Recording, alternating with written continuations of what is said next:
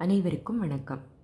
நத்தவரி தோட்டப்புற ஆயம் புஞ்சை கடமை புஞ்சை வாரம் மனை வரி இவையெல்லாம் நிலங்கள் தொடர்பான வரிகளாக கல்வெட்டுகளில் பார்க்க முடியும்.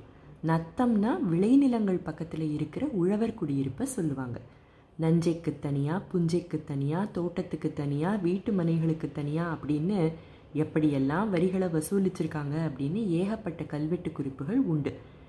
இன்னைக்கு வரிச்சுமை பற்றின ஒரு சுவாரஸ்யமான தகவலை பார்க்கலாம். போர்க்காலங்கள்லையும் அரசில் மாற்றங்கள் ஏற்படும் போதும் சில சமயங்களில் அதிகமாக வரிகளை விதிச்சிருக்காங்க. கட்டாதவங்க கிட்ட இருந்து பலவந்தமாக வசூலும் பண்ணியிருக்காங்க. திருவரங்குளம் புதுக்கோட்டை மாவட்டத்தில் ஒரு ஊர். ஆயிரத்தி நானூற்றி தொண்ணூற்றி ஒம்போதாம் வருஷம். நரசநாயக்கர் விஜயநகர மன்னர் கிருஷ்ணதேவராயரோட அப்பா.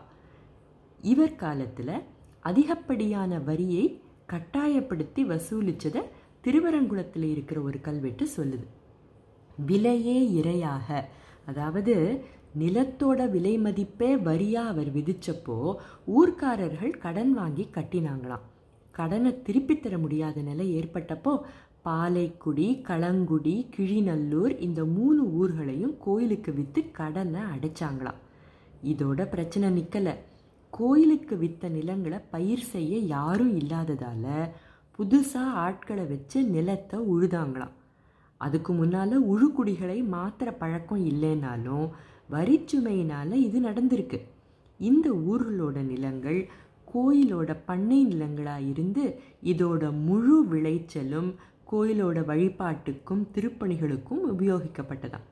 இதில் இன்னும் ஒரு சுவாரஸ்யமான ட்விஸ்ட்டும் இருக்குது விஜயநகர அதிகாரிகள் பலவந்தப்படுத்தி வரி வசூல் செஞ்சதை எதிர்த்து தங்களை பாதுகாத்துக்கிறதுக்காக ஊர் மக்கள் ஒரு தீர்மானம் செஞ்சாங்களாம்.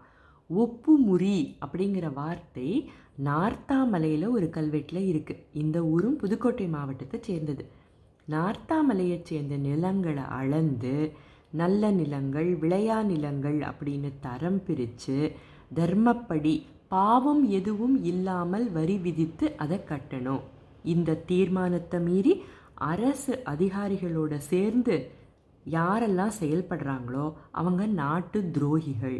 அவங்களோட நிலங்களும் வீடுகளும் பறிமுதல் செய்யப்பட்டு கோயிலுக்கு கொடுக்கப்படும் அப்படின்னு எச்சரிக்கை வேற விடுத்திருக்காங்க. வரி விதிப்பு வரிச்சுமை வரி வசூலிக்கிற விதம். இதெல்லாம் எப்படி இருந்திருக்கு? இதில் நாட்டார் அதாவது ஊரை சேர்ந்தவங்களோட பங்களிப்பு எந்த அளவுக்கு இருந்திருக்கு அப்படிங்கிறது இது ஒரு சின்ன சான்று தான் தேடல் தொடரும். நன்றி வணக்கம்.